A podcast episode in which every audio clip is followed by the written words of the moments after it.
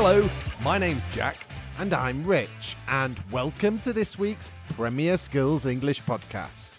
where we talk about football and help you with your English.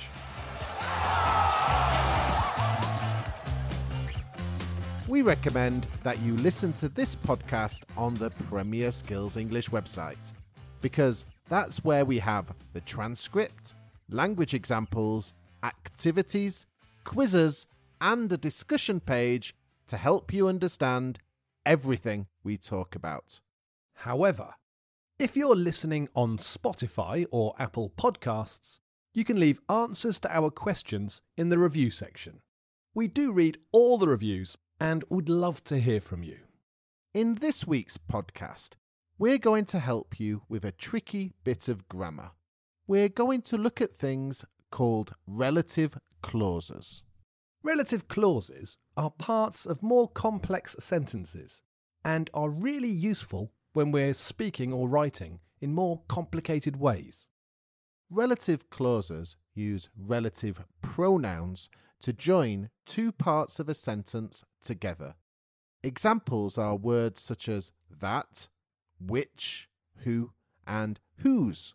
We'll look at these in more detail later on. The topic of the podcast is unusual sports or minority sports, sports that are less popular than common sports like football.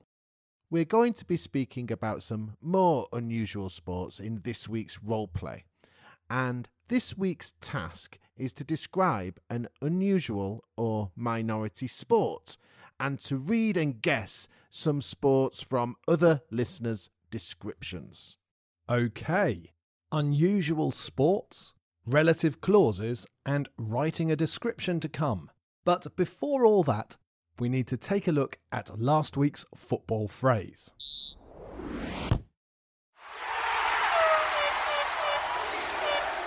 Last week's phrase was really difficult, Rich. I thought it was, but we still got a few right answers. And Lubomir from Ukraine actually said it wasn't one of our tougher football phrases. I'll have to disagree with Lubomir there. I thought it was really tough, but well done to those of you who got it right. Lubomir from Ukraine was one of them, but a big well done to Ahmed Abdallah from Egypt, who also got the correct answer. Right. Well, if you didn't hear it last week, we're going to give you one more chance to guess now. And we'll give you the correct answer at the end of the show when we give you a new football phrase. Okay, if you remember, the phrase was connected to the countryside, which was the topic of last week's podcast. Let's hear it one more time, Rich. The phrase is and it describes a team that is at the bottom of the league by a big margin, and there's little chance of them moving upwards. They are stuck. The key word in the phrase is the part of a plant that grows under the ground. Have a think, and we'll give you the answer at the end of the show. I will also have a new football phrase for you to guess. I think I'll make this week's football phrase a bit easier.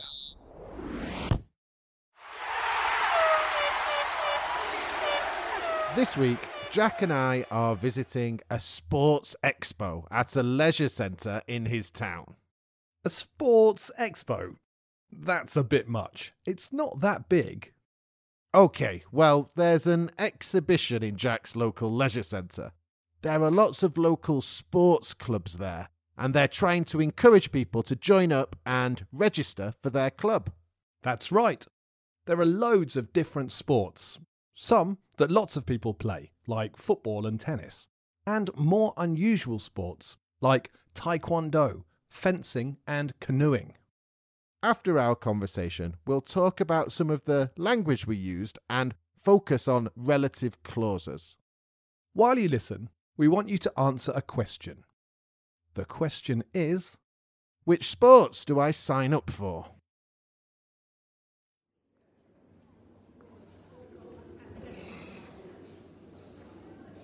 Hey, Jack, uh, what kept you? I've been here for an hour already. Yeah, sorry, uh, traffic. Uh, wh- where, the, where? Oh, I, I overslept. Yeah, that one. M- my alarm didn't go off. All right, whatever. You're here now. Hmm, it's busy. Lots of people here. I see you've been busy too. You've got a pile of leaflets there. I know. Uh, this one is for the Five-a-side Football Club. This one is for the Squash Club. This one is for the Water Polo Club. This is for fencing. And this one is for the local bowls team. Bowls? Bowls? Don't you do this every year? You pick up loads of leaflets, talk to the people, you even join up, and then nothing. That's not true. I, I go to the gym. I have an occasional game of five-a-side.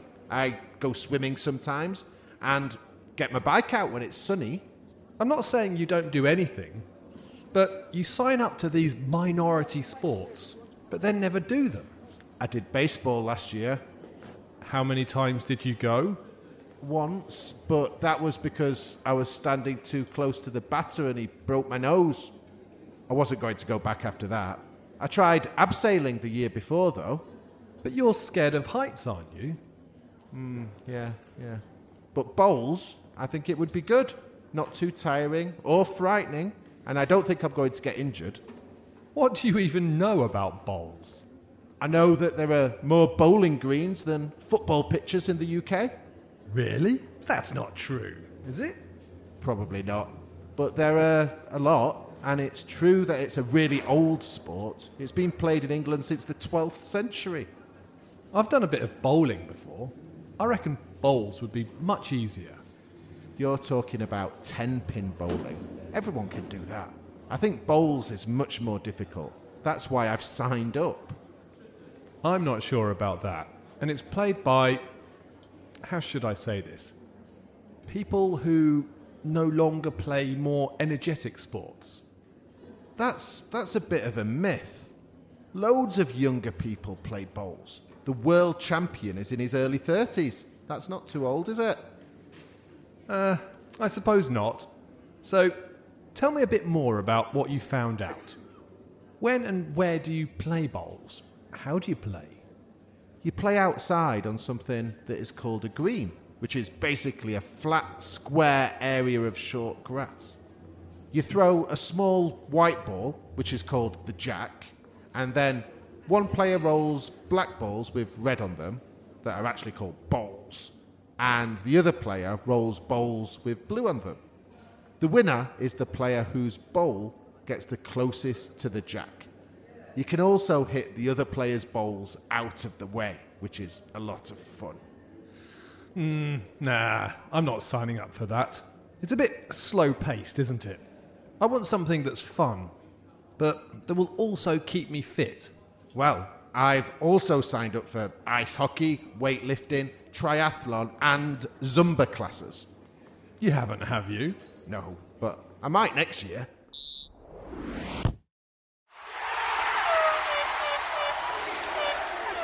Right, did you get the answer to the question we gave you? Which sports did Rich sign up for? I only actually signed up for bowls. I got information about fencing, five-a-side football, squash, and water polo, and I was joking about ice hockey, weightlifting, triathlon, and Zumba classes. But I wouldn't be surprised if you signed up for the lot. You'll never go, though. Probably not. In the roleplay, we were at a sports expo where you get the chance to find out about or try lots of different sports. The sport I signed up for and said I was going to try out is bowls, which can be described as a minority sport, especially outside of the UK. Minority sports are sports that have less exposure in the media and on television, and fewer participants or players than popular sports. Many of the sports we mentioned in the role play could be described as minority sports in the UK. Sports like water polo, fencing, abseiling, squash, weightlifting, triathlon, even five a side football can be described as a minority sport in the UK. Your task this week is to describe one of those sports we've just mentioned or another minority sport in your country. When you write your description, we want you to include some relative clauses. I use these when talking about bowls. So, let's look at what relative clauses are and how to use them in your speaking and writing. Basically, a relative clause tells us more information about people and things. For example, this is the player who scored the winning goal. The second part of this sentence, who scored the winning goal, is the relative clause that gives us more information, in this case, about the player. A relative clause is the part of a sentence that comes after words like which, that, who, when, where, and whose. These words are called relative pronouns. Relative clauses are connected or related to the first part of the sentence. Let's look at another example. Manchester City is the club that won the Premier League last season. Here we're using the relative pronoun that, and the relative clause is that won the Premier League last season. Or to take an example from the role play, a sports expo is a place where you get the chance to find out about or try out lots of different sports. Here we're using the relative pronoun where, and the relative clause is where you get the chance to find out about or try out lots of different sports. There are two types of relative clause defining and non defining. A defining relative clause gives you essential information about the subject. Without the defining relative clause, it wouldn't be clear who or what you are talking about. Both of the above examples are defining relative clauses. There are also non defining relative clauses, which just add extra information and are not essential for the meaning of the sentence. Listen to this example. Sergio Aguero, who has seven goals already this season, will be in action on Saturday. This is a non defining relative clause. The information is extra. The sentence makes sense without the non defining relative clause. Sergio Aguero will be in action on Saturday. When we write non defining relative clauses, we use commas to separate the relative clause from the rest of the sentence. When Rich was talking about bowls, he used a few relative clauses. Listen to Rich talking about bowls again. Can you hear the relative clauses? There are six to find. You play outside on something that is called a green, which is basically a flat, square area of short grass.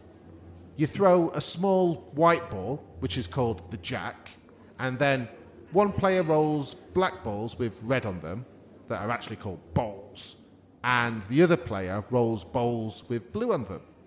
The winner is the player whose bowl gets the closest to the jack. You can also hit the other player's bowls out of the way, which is a lot of fun. Did you hear them all?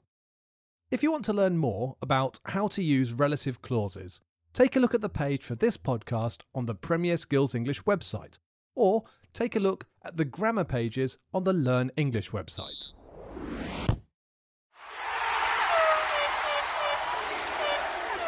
If you're confident about how to use relative clauses, we want you to have a go at our task, which is to describe a minority sport. The sport can be one of the minority sports we mentioned in the role play, or a minority sport in your country. When you describe your sport, we want you to use relative clauses, but we don't want you to tell us the name of the sport. No, don't tell us the name of the sport you're describing. We want other listeners to try and guess the sport in the comments section. Okay, so write your descriptions of a minority sport in the comments section on the Premier Skills English website, but don't say the name of the sport.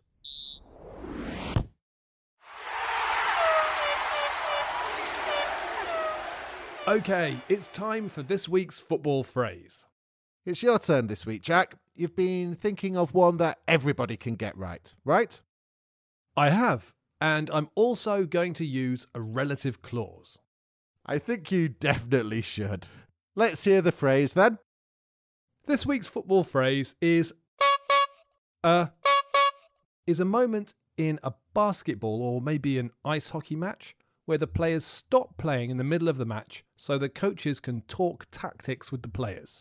We don't have timeouts in football, though. But this week we're talking about minority sports, so I thought I'd do that one.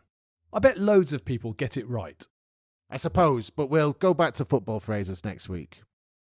Okay, before we forget, if you're still thinking about last week's football phrase, the answer was rooted to the foot of the table. Write your answers in the comments section on the Premier Skills English website, and we'll announce your name on next week's show.